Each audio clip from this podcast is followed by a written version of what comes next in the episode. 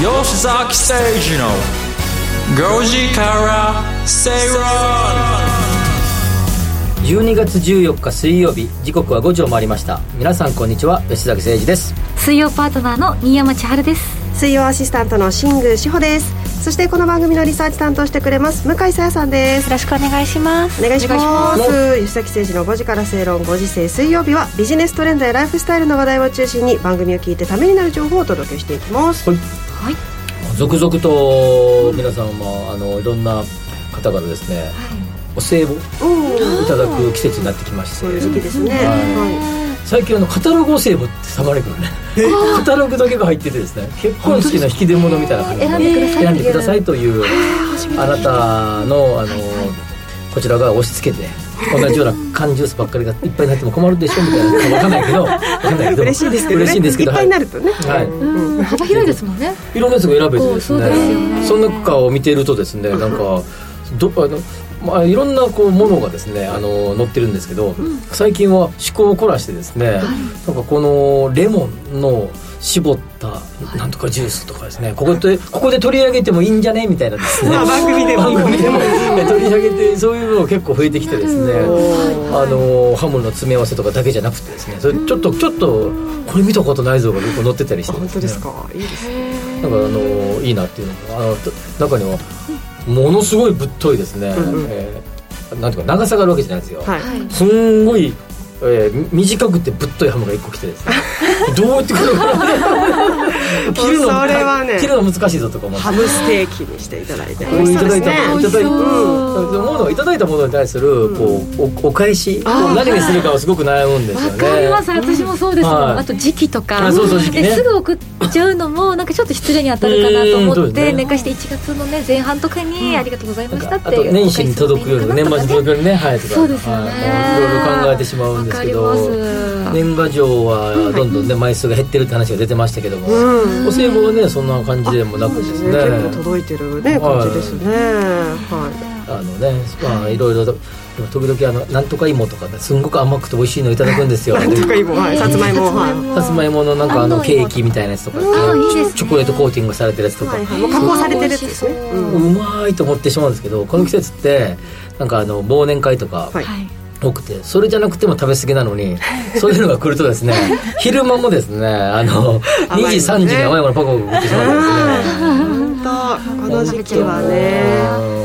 気をつけないと太っちゃうなと、うん、ちょっと気持ちも緩みますもんね、まあ、年末だしね、いいかみたいな、分かりますよね、いいかが続いちゃうんですよねで年明けていちがつとおかぐらいになったらやっべーみたいな感じになっちゃうんですよね、それも食べたしみたいな、そうまた新年会なんかもあり、するとですね、いつ痩せるんだということですので吉崎さんほらスポーツしてらっしゃるから、確かに、いやでもこの季節やばいですね、あ本当ですか、やっぱやっぱ太りますよね、明らかにね、えー、じゃあ不景もありますし ね, ねちょっとこの年末年始はお酒の量を減らして、はい、でどうですか、はい、わかりました素直に従いますやんなそうだな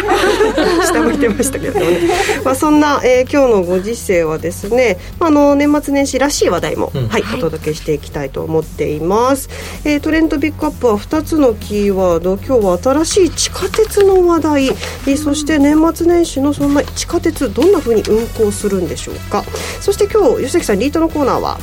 今日はですね、えー、まあ、えー、っと投資口価格の低い、まあ、金額の小さい、はい、えー、こはまあ株でいうと、えー、小型銘柄で、えーまああのー、そういうものからまずチャレンジしてみようみたいな、チャレンジしやすいんじゃないかっていうような銘柄を取り上げてみたいと思います、はいはい、そして番組の後半特集コーナーでは、今回は番組おすすめの初日の出スポットにせんにじゅうさんというテーマでお届けする予定です。定番ですよ ね, ねいちがつついたちの朝ごじ、うん、ろくじぐらいになると、はい、えー、各局でやってますよね、うん、ね、すごいね、賑やかな方が現地に行ってリポートするっていうねその録画を私は見てますけれども、いつも、は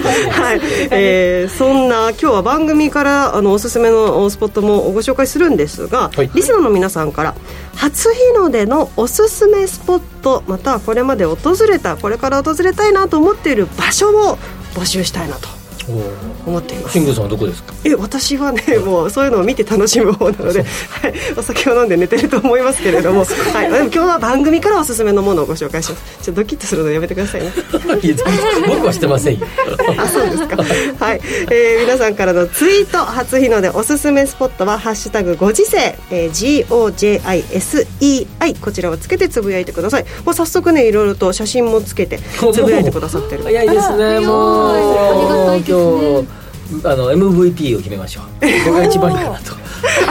ここの場所がいいという言ってみて、ここ一番いいと新山千春選びます、ね、おじゃあ新山千春賞ということで、はいはいえー、景品は用意してませんけれども出るかもしれません困ってます、はい、というわけでお届けしてまいります、はい、この番組はロボットホームワオフードココザツの提供でお送りします。人生ひゃくねん時代、あなたはどんな人生を描きますか？お金に困らない人生にしたい、やりがいのある仕事に就きたい、お気に入りの間取りの家に住みたい、あなたの描く理想の人生をココザスが幅広くサポートします。さまざまな資格を持った専門家がお金、仕事、住まいについて無料でアドバイス。一緒に豊かでワクワク生きる未来を作りましょう。詳しくは番組ウェブサイト右側のバナーからココザスホームページをチェック。ここでお知らせです。電話でラジオ日経の放送を聞けるラジオ日経テレドームサービスがじゅうにがつさんじゅういちにちでサービス終了となります。今後は引き続きラジコなどで放送をお楽しみください。以上、ラジオ日経からのお知らせでした。吉崎誠二のごじから正論。ラジオ日経吉崎誠二のごじから正論、東京虎ノ門から生放送でお届けしています。最初のコーナーはトレンドピックアップ。ビジネスライフスタイルで今話題になっているトピック取り上げていきます。では番組が今回取り上げるトピック、向井さんご紹介もお願いします。はい、では最初のキーワードは東京にじゅうよんばんめの地下鉄誕生です。はい、先月東京都の小池知事が会見で都心部と臨海地域を結ぶ新たな地下鉄の路線を計画していることを明らかにしました。はい、こちら通称臨海地下鉄新線は東京駅と有明東京ビッグサイト駅との間およそ ろくてんいちキロを結び、途中に銀座、築地市場、勝どき、晴海、豊洲市場の近くに新たに駅ができる見通しになっています。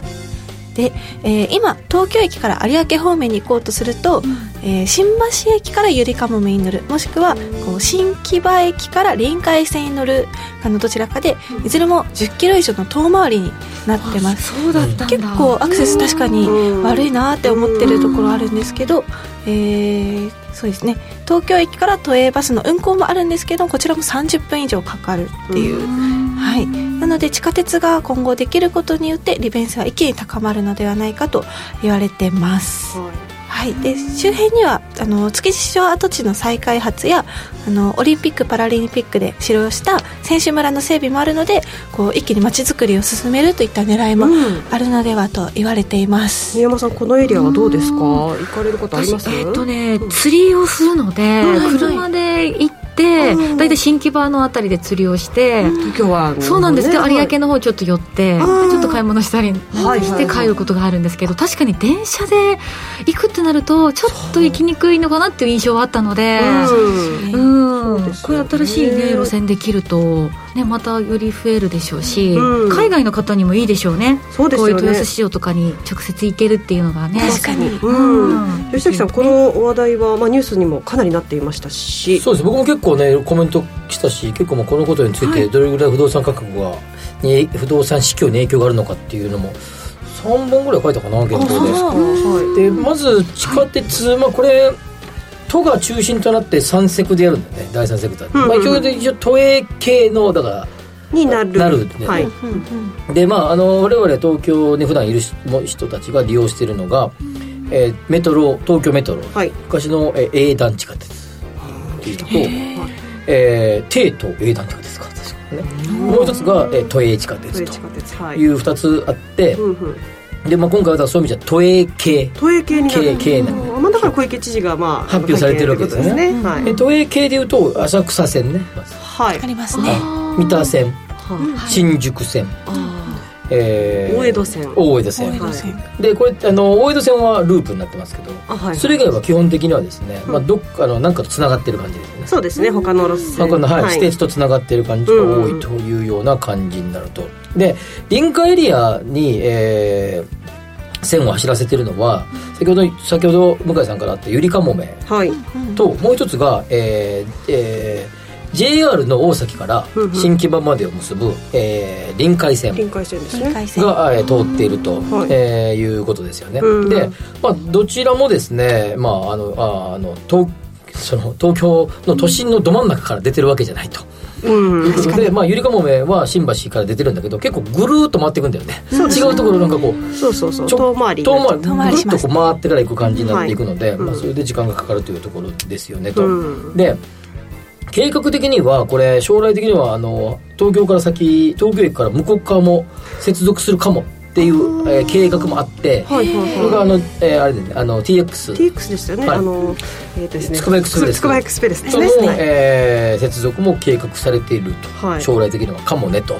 もう一つが、えー、ジェイアール が計画している、えー、羽田空港と結ぶ、えー、線路があってですね、これともつなごうかというふうにしていて、まあ、そうするとですね、まあ、東京つくばとか、まあ、あの流山とか、えー、あっちからこうずっとこれ乗っていくとですね羽田まで行けると、えー、いうような線になるかもしれないということでこの、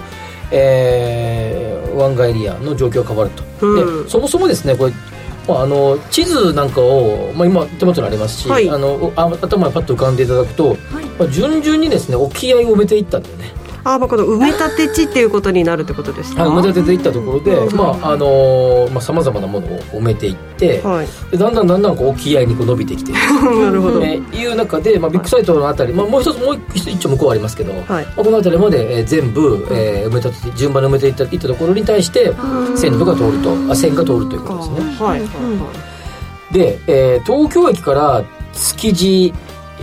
を通ってそこから先が、まあ、いわゆるこう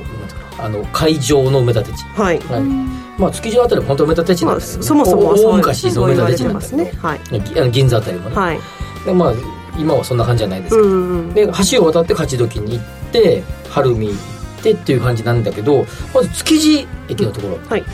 今ここ環状に号線のやつが走ってるので細い、えー、とあのマッカーサー道路の延長、うんうん、ここ虎ノ門もすぐそこですけど、はい、あれがずっと伸びてあるんだけどこれがまあ開通してですね、うん、この後伸びていくんですよね、えー、なのでこの道はで車ではですねつながるつながるっていうか、うん、今途中で止まってるんだよね、はい、はい、これがつながる計画になっていて、うん、そこにですねその下に電車も通るというようなイメージで今計画されている。なるほど。で、はい、築地駅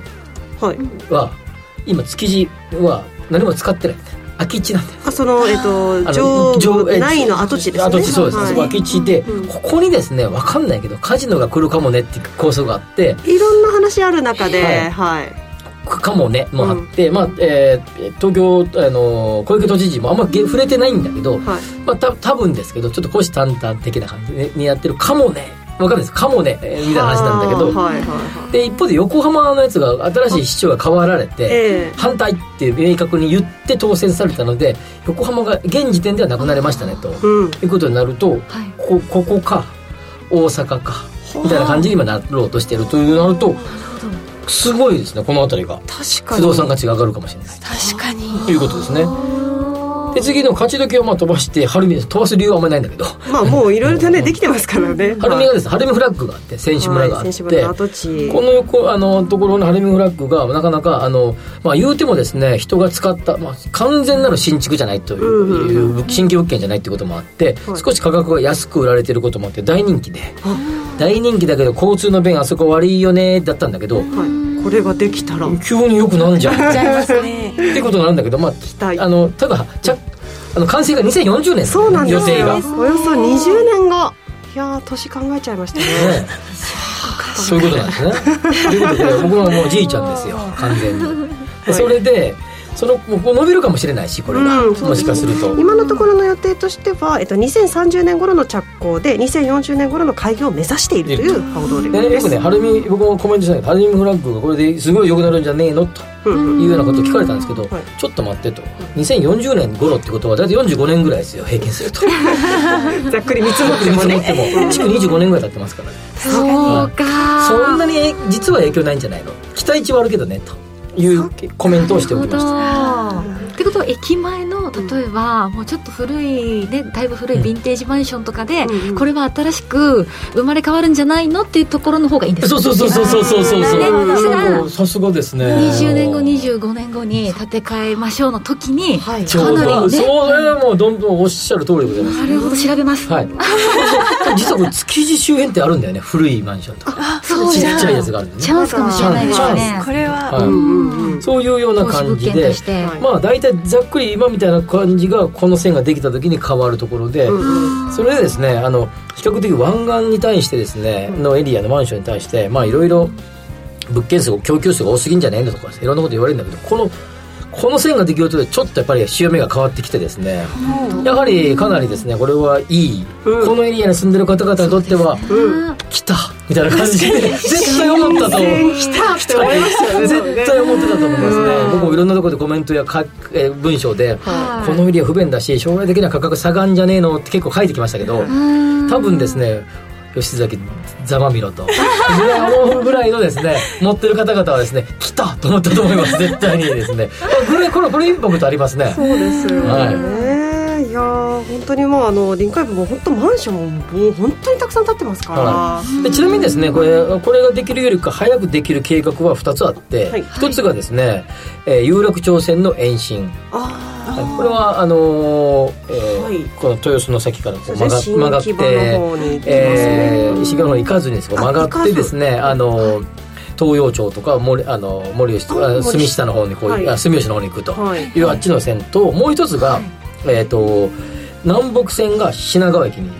品川駅今リニアができて改装してる改造中、はい、大改造中で駅前のパシフィックホテルとかも建て替えをしてるっていう状況で。うんうん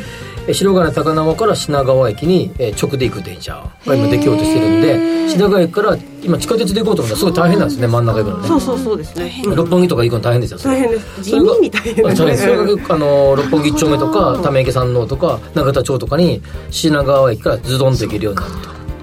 というあたりが、まあ、新しくできる新線で経済効果はどれもですね、うん、計り知れないぐらい経済効果あると思いますよなるほど、はい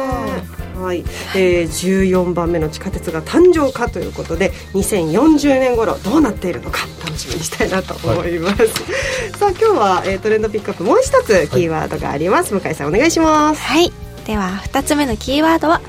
大晦日恒例の終夜運転が取りやめにということでまた地下鉄のお話になりますはい、いいんですよ、はい、こ, こ, この番組のディレクター鉄道オタクいや鉄道好きですよって言ってます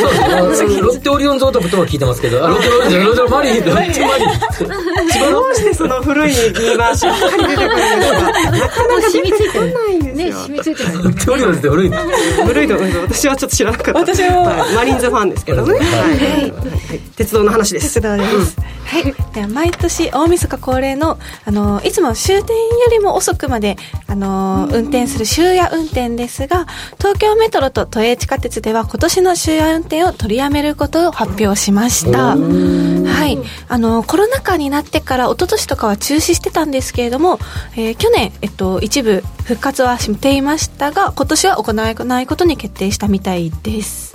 で結構こう、こういう終夜運転っていうのは年越しの時に多くの人がにぎわってた浅草とか銀座などのエリアに地下鉄が通っているため多くの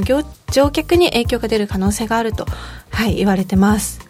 でこの、はい、終夜運転を取りやめる各社ともこう理由を今公表していなくて、まあ、こう予想とな、予想となるんですけどコロナを経て終点の繰り上げや、あのー、運行本数の削減などを行ってきたということを考えると改善対策のほかに社員の働き方改革とか、うん、あと輸送費や電気代高騰への対応あと収益改善なども理由の一つとして考えられるのではないかなと言われてますが、確かにそういったちょっともうあの憶測ではありますけれども、うんうんうん、働き方改革とかね並ぶと、あ確かにそれは考えられるかなと思いますよね、うんうん、まあ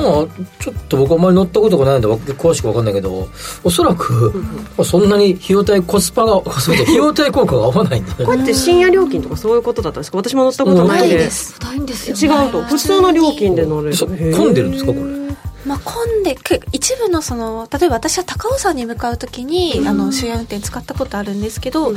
意外と人はいました。席が埋まるぐらいはいました、ね、そうですか。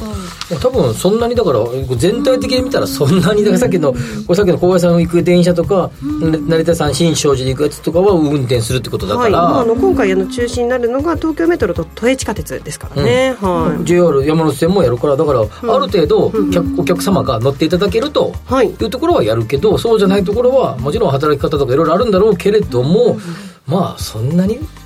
じゃだからやめとくみたいな感じなんじゃないですか？そんな感じなんですかね、はいまあ、今年首都圏のエリアで、えー、この終夜運転を実施する鉄道会社、えー、ジェイアール では山手線や中央線などのななろせん、それから、えー、柴又帝釈天や成田山新勝寺方面を通る京成電鉄、また深大寺や高尾山方面を通る京王電鉄、こちらは、えー、運転をすると終夜運転すると発表がありということなんですね。えーとまあ、東京メトロは地下鉄ですけれども、都営地下鉄ですけれども、これまでのはじゅうごふんからにじゅっぷん間隔でやっぱりの運行はしていたようなので、まあ、それなりに需要はあったのかなという振り返りですね、うんうん、なるほどね、はい、あでもねあの家でゆっくりするの、まあでもそんなことないか、まあ、学生の頃確かに俺も遊んでたなあ。そうですね、確かに飲んでたな夜な。それは、うんえっと、東京時代じゃなくてですか？そうですよ、まあまあいろいろそそそ東京時代もそう含めてですけど、はいはいはい、でもただ、うん、そのそ、ね、まあメッセージかもしれないね。年末年始はあのお父さんお母さんとか家族と親戚と仲良くこたつでみかん食ってくれというメッセージかもしれないね。鉄道会社からのそういう風に捉えてもいいんじゃないですかこれ。確かに僕たちも休みたいし、ね、休みたいし休みたいしみんなほっこりしようぜとゆっくりしよう日本みたいなキャンペーンなんじゃないですかこれ。そういう裏メッセージがあるのかもしれない、うん、僕はこれはあの解説するよのはそれしか解説しようがないなと思ってゆっくりしようぜ日本のメッセージをメトロの人が言ってくださってるのかなと。なんかね、コンビニとかもそうですけど、うん、どこも空いてるじゃないですか、うん、なんかこう申し訳ない気持ちになる時ってないですか、うんうんね、ありますね、ね、ありがたいなって思う、ね、そうなんですよ、うん、気持ちと反面なんかもうちょっとねゆっくりされてもねいいのに申し訳ないですって感じで買う時とかありますね、うんうんね、働きたくて働いてらっしゃるのは全然いいんですけど、ねうんねね、そういう意味であの、ね、元日なんかにはもう営業を取りやめるっていう百貨店もそう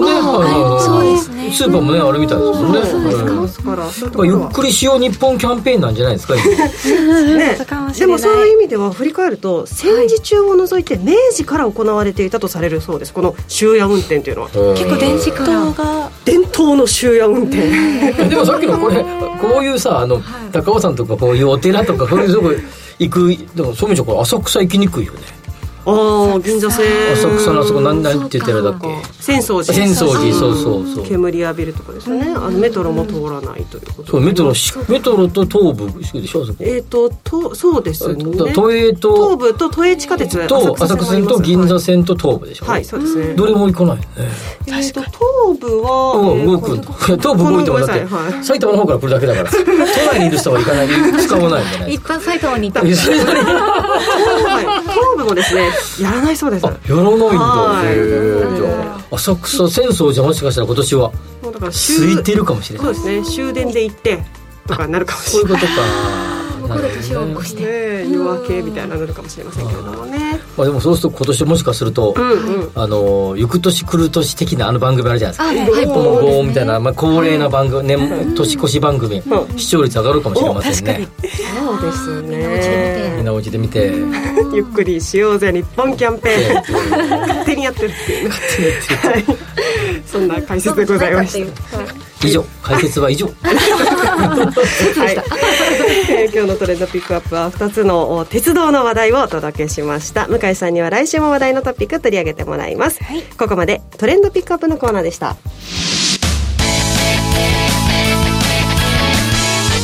吉坂誠二のごじから正論。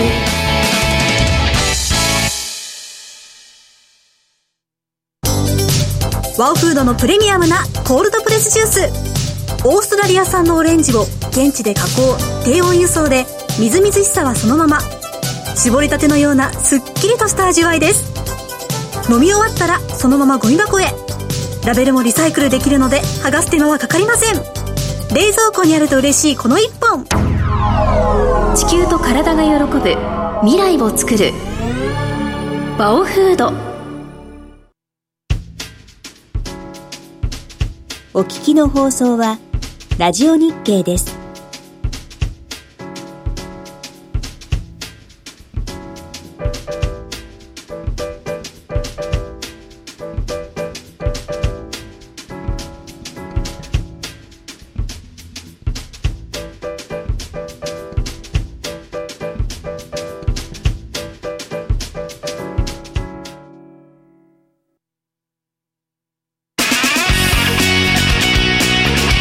吉崎誠二のごじから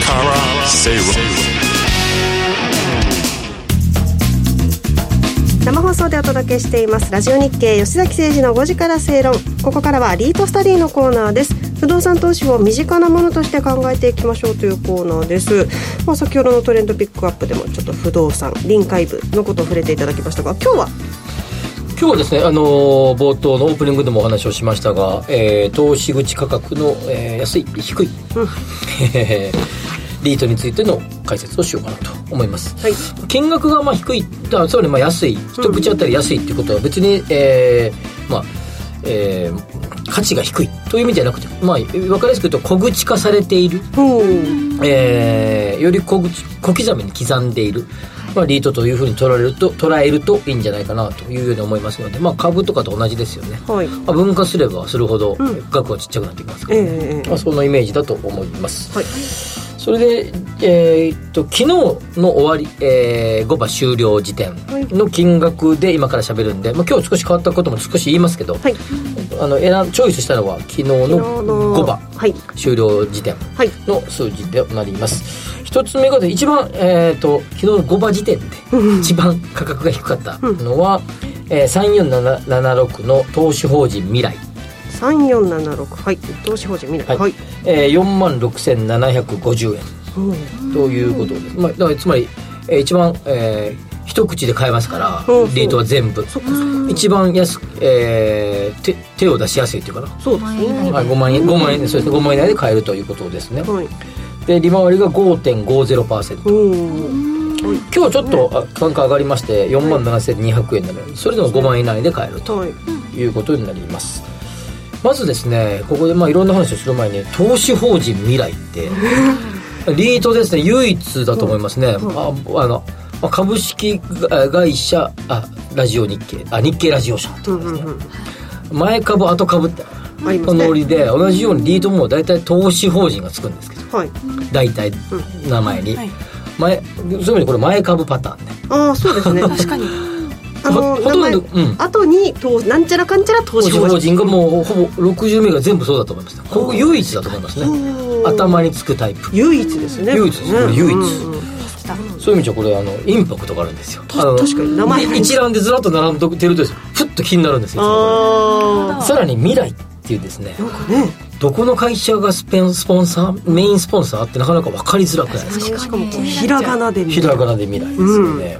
うん、でこれで、まあ、実はその答えを言うとですね、はいえー、三井物産が、えー、メインスポンサー で, そうですか、えー、イデラキャピタルもうまあ、あの不動産と運用会社の、はいまあ、両方でやっているということですが、うんうんまあ、なんか三井不動産イメージは強いね。あの三井物産ですね。はいはい三井物産の、えー、リートのイメージが強いです。うんまあ、そうで総合型のリートで、まあ、いろんな、えー、プロパティが、うんえー、レジデンスもオフィスもいろんなのが入ってますよというパターンです。でエリアも多様ですが、まあ、あの物件は、えー、とオフィスがやや多めですが、うんまあ、いろいろ入ってるかなというような感じで、横ばい率も、えー、まあ、いちばいを切ってて れいてんきゅうに 倍なんで、まあ、ちょっとお得感があって、利回りも ごてんごパーセント で、うん、スポンサーも、えー、大手商社と不動産運用している会社ということで、まあ、あの行ってみてもですね、投資されてもそんなに、えー、あんまり大きな怪我はないかなというような気がしますね、うん、はい。もう一つがですね、はちきゅうろくさん、はい、インビンシブル投資法。これなんかね、あの、うん、アナウンサーではない僕ね、言いにくいねインビンシブル投資法人ですね、はい、ちょっと私も言いづらかった、はい、失礼しました。はちきゅうろくさんですね、はい、でえっ、ー、と昨日の価格で よんまんきゅうせんはっぴゃくごじゅうえんですが、今日ポンと上がってですね ごまんにせんひゃくえんという、プラス よんてんごパーセント。 そうです、今日すごく上がったんですよね。いろいろ材料もあったんでしょうけども、上がって、まあ、決算確か今月決算だと思いますので、あのそれであの配当が入ってきますからね、はい、で配当利回りがですね、えー、にてんろくさんパーセント、 そんな高くないって感じです。そうですね、はいはい、でメインはですね、えー、フォートレスインベストメントグループという、この僕も大体いろいろこの分野めちゃくちゃ詳しい自信ありましたけど、そんなそんなに詳しく知らんなと思ったらですね、ソフトバンクの、あの子会社、あ子会社、まあ、グループ会社で、えー、と順、えー、にばんめの、えー、スポンサーがソフトバンクなんで、まあ、ソフトバンクリートとイメージが強いですかね。なるほど、イメージでいうとこれ多分あの吸収したやつなんで、いろいろなやつをですが、もうですねこのリートは一応そう、えー、いろんな物件が入ってるんだけど、はい、えー、住居とか商業施設も入ってるんだけど きゅうじゅういちパーセント がざっくり きゅうじゅういちてんななパーセント がホテルです。あ、そうなんですね。でさらにですね、ホテルの中でもその多くがですね、はい、えー、宿泊特化型ホテル、まあ、いわゆる通称ビジネスホテルでね、はい、ばっかりです、えー、マイステイズなんとかかんとかとか、えー、結構駅前にありますよね、はいとか、えー、アパホテルの一部とかですね、あたりとか、まあ、結構いろいろですね、まあ、もう よ, よく見かけるビジネスホテルが結構ここには組み込まれていてですね、はい、まあ、そういう意味じゃソフトバンクグループがやってるビジネスホテル系リートという見方が一番正しいんじゃないかなと、はい、イメージ分かりやすいです、はい、まあ、そうするとですね、まあ、出張が戻ってくればですね、だからそうですよね、ホテルリートこれからもかなりいいんじゃないかっていう。いや、ただですね、うん、あの大江戸温泉とかは比較的、あ、比較的とかもう温泉特化ですから、ああ、まあ、ファミリーがどれぐらい動くかみたいな、うん、全国旅行支援みたいなやつがドンピシャな形でしょ、はい、で、えっとまあ、何個か取り上げたのホテル、他のホテルリートなんか見れば、うん、インバウンド狙いだな明らかなみたいなポートフォリオばっかりのホテルリートもある、はい、これはですね、まあ、ホテル以外ちょっと入ってますけど、まあまあ、ざっくり見てビジネスホテルリートなんで、うん、国内のビジネス関ビジネスが、はい、出張、まあ、要は出張だね、要は分からないですけど、はい、バンバン出張がコロナ前ぐらい戻れ、戻ればですね、はい、稼働率が上がるというふうに見立てすればよくて、はい、つまりホテルリートの中でもいろんなパターンが、そっか、そのリゾート系なのかインバウンドなのかもあれば、まあ、温泉特化してるやつもあればとか、まあ、そのちょうど間あのインバウンドと温泉とリゾートの間ぐらいがホテル、えー、星野リゾートだったりとかするけど、はい、ホテル系リートも結構多様で、これそういう意味で独特です。あ、ビジネスホテルがめちゃくちゃ多い、まあ、それ以外も入ってますけど、うん、ビジネスホテルが多くて、まあ、ソフトバンクがかなり金が入れていると、うん、なんとなくこうストーリーが見えるでしょ。そうですね、はい、見えるでしょ昨日で言うとごまんえん以内で、はい、これは昨日で言うとは今日はごまん超えましたけど、まあ、ざっくりごまんえんですね、はい、うん、というような感じです。でごまんえん台もう一個だけあってですね、はい、さんよんろくはちのスタージア、えー、不動産投資法人で ごまんよんせんろっぴゃくえんとさんよんろくはち、はい、ということで、はい、スタージアは、えっと、前々回ぐらいお話をしましたので、まあ、今回触れませんけれども、まあ、あのあのホテルとかオフィスとかいくつか入ってますけど、まあ、オフィスイメージが強い、うん、えー、リートかなというような感じです、はい、まあ、このみっつぐらいはですね、うん、ごまんえん台で買えて、はい、えー、先ほどビジネスホテル系リートのあのはちきゅうろくさんは、はい、読みにくいインビンシブル投資法人以外はもう利回りも ごパーセント を超えているので、えーまあ、そういう意味じゃあ、あのー、ごまんえんぐらいで ごパーセント でということで、はい、まあ、だからごじゅうまんぐらいじゅっくちぐらい投資をすればですね、まあ、それ ごパーセント, ごパーセント で回りますから、うん、まあ、にまんぐらいさんまんぐらい、そうですね、ちょうどいいお小遣いだよね、いいですね、ボーナスでね今年の平均よんじゅうまんぜん後って聞いてますので、えー、そうするとよんじゅうまんぐらい入れて、えー、それぐらいでリターンがにまんぐらい返ってきたらちょうどいいんじゃないですかという感じで思いますね。丸つけちゃいました。にじゅうまんはい、今日はさんめいからご紹介しました。さんよんななろく投資法人未来、はちきゅうろくさんインビンシブル投資法人、そしてさんよんろくはちスタージア不動産投資法人ご紹介しました。えこのコーナーではリートについての疑問質問も取り上げていきます。番組ブログにある番組宛てメール送信フォームからぜひお寄せください。ここまでリートスタディのコーナーでした。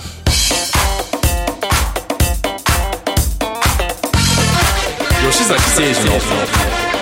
のごじからステイロン。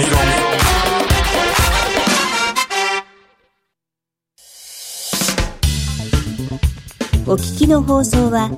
ラジオ日経です。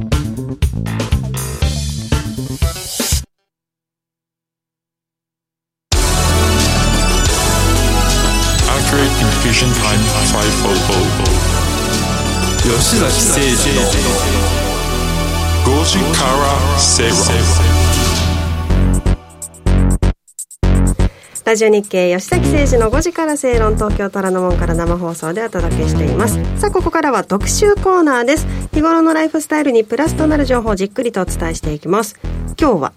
番組おすすめの初日の出スポットにせんにじゅうさんというテーマでお届けしていきます、はいえー、今年も残すところあとにしゅうかん余りとなりました。行動宣言が緩和されて、この年末年始は各地多くの人出が予想されます。新しい年は幸運に恵まれるように、そして気分よく迎えたいということで、今回は番組がおすすめする初日の出スポットをご紹介していきます、えー、番組ツイッターでもつぶやいておりますが、リスナーの皆さんのおすすめ初日の出スポット、ハッシュタグご時世をつけてぜひつぶやいてくださいね。というわけで早速、うん、というかすんごいいただいてて、今日も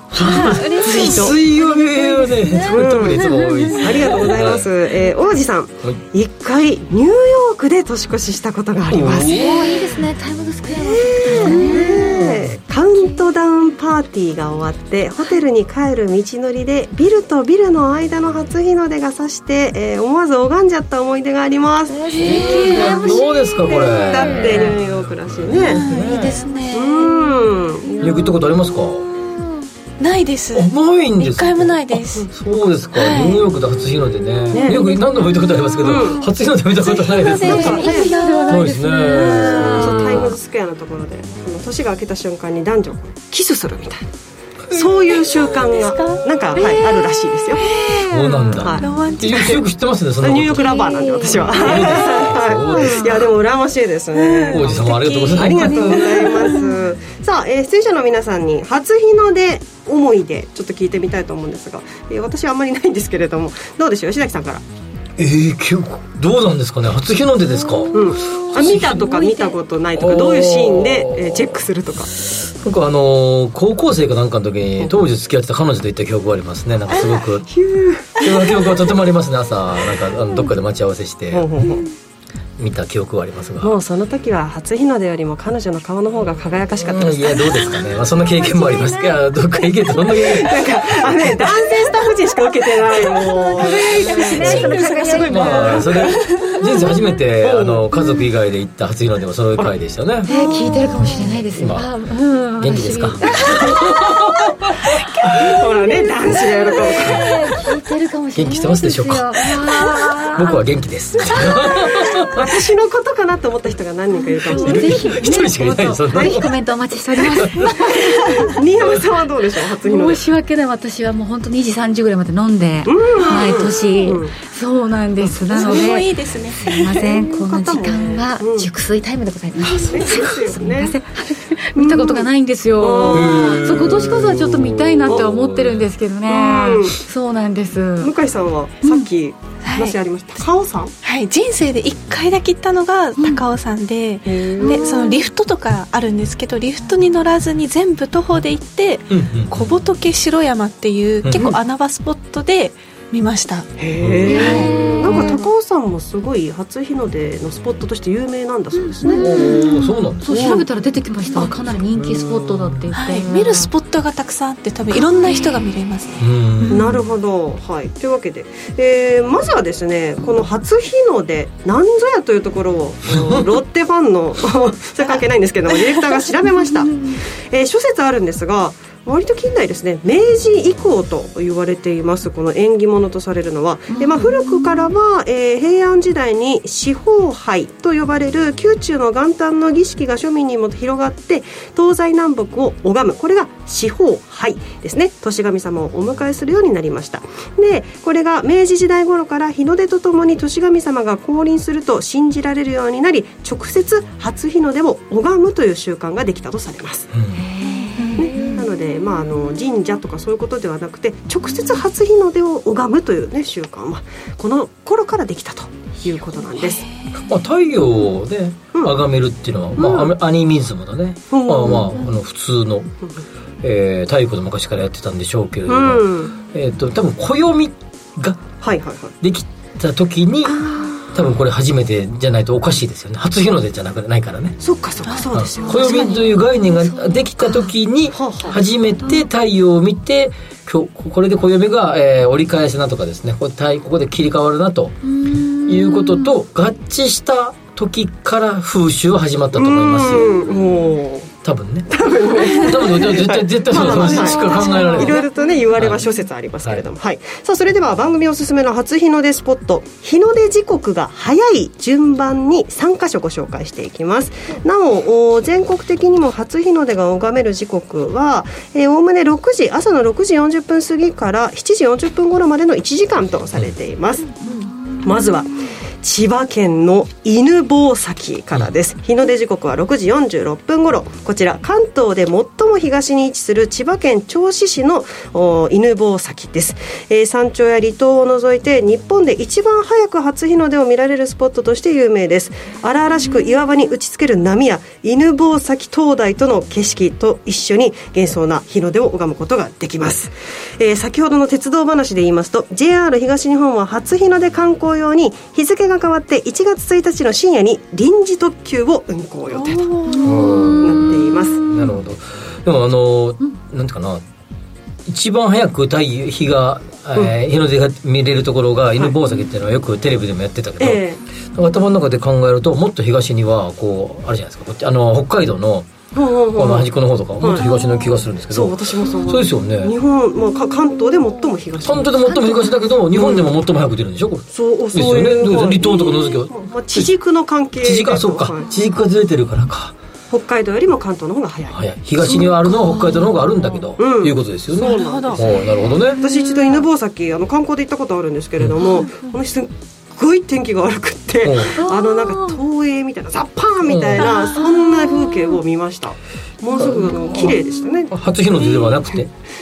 あの投影のザッパーンをあ犬吠埼なんですよ、モデルなんですって。そうなんですね、えー、情報がディレクターから来ました。はい、あのご飯も美味しかったです。ここねあの、うん、僕もチャリで、うん、あの家からチャリで行ったことありますよ。ロードバイクで、えー相当遠いですよ。ちょうど、ちょうどですね、あれですよ、あの、あの、利根川の一番端っこぐらいあるんで。あ、そうそうそうそう。利根川の一番河口ね、ちょっと入ったところにあるんで、はいはいはい、銚子から入ったところで、はい、あの、ここは、そのチ、チャリダーにとっては有名ですよ。ここ、犬吠埼まで行くっていう。あ、家からって都内のお家ですか？あ、そうです。すごいですね。はい、すごい距離、うん、めっちゃ遠かったですけどね車で、はい、では続いていきましょう。次はそうなんです、北海道に行きます。名前は地球岬という場所です。日の出時刻はしちじにふん頃です。室蘭市にあります北海道を代表する景勝地です。この地球岬という名前はアイヌ語で断崖を意味するチケプ、ごめんなさい、断崖を意味するチケプに由来して、それがなまって地球となったことが由来とされています。まあ、どこまでも続く雄大な水平線から地球の丸さを実感できるような景色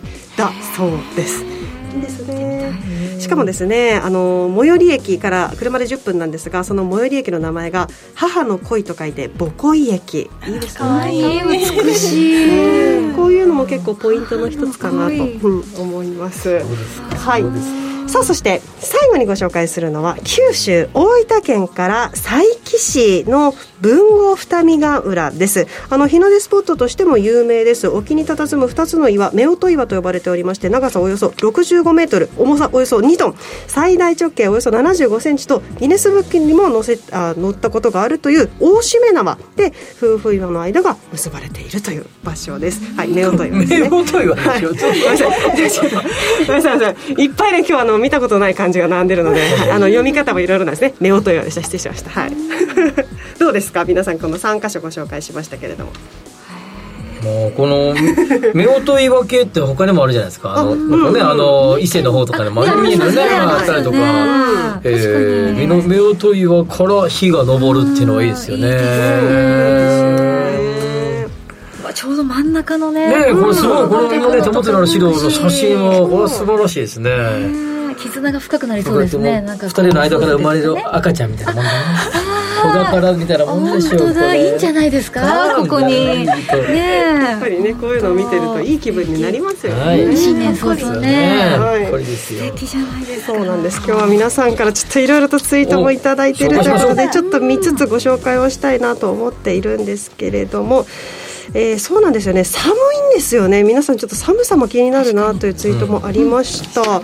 えーまあ、初日の出見に行く際はあの各地冷え込みますので、万全の寒さ対策ぜひされてください。今年は雨なんかね、今 年, は今年は晴れてたね。僕は今年ちょっと行きましたけど、あ、そうですか、はい、来, 年来年のいちがつついたちは晴 れ, か晴れてくれるといいなみたいなね。久保田さんの歌みたいな感じで、ね、はい、明日晴れるかな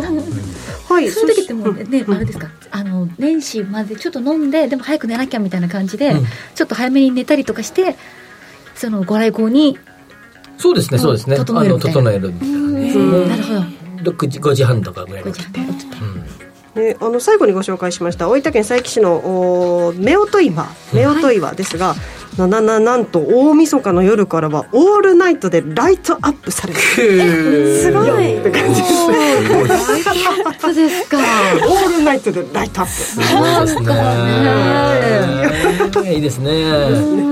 月が出てた夜とかはね、もう最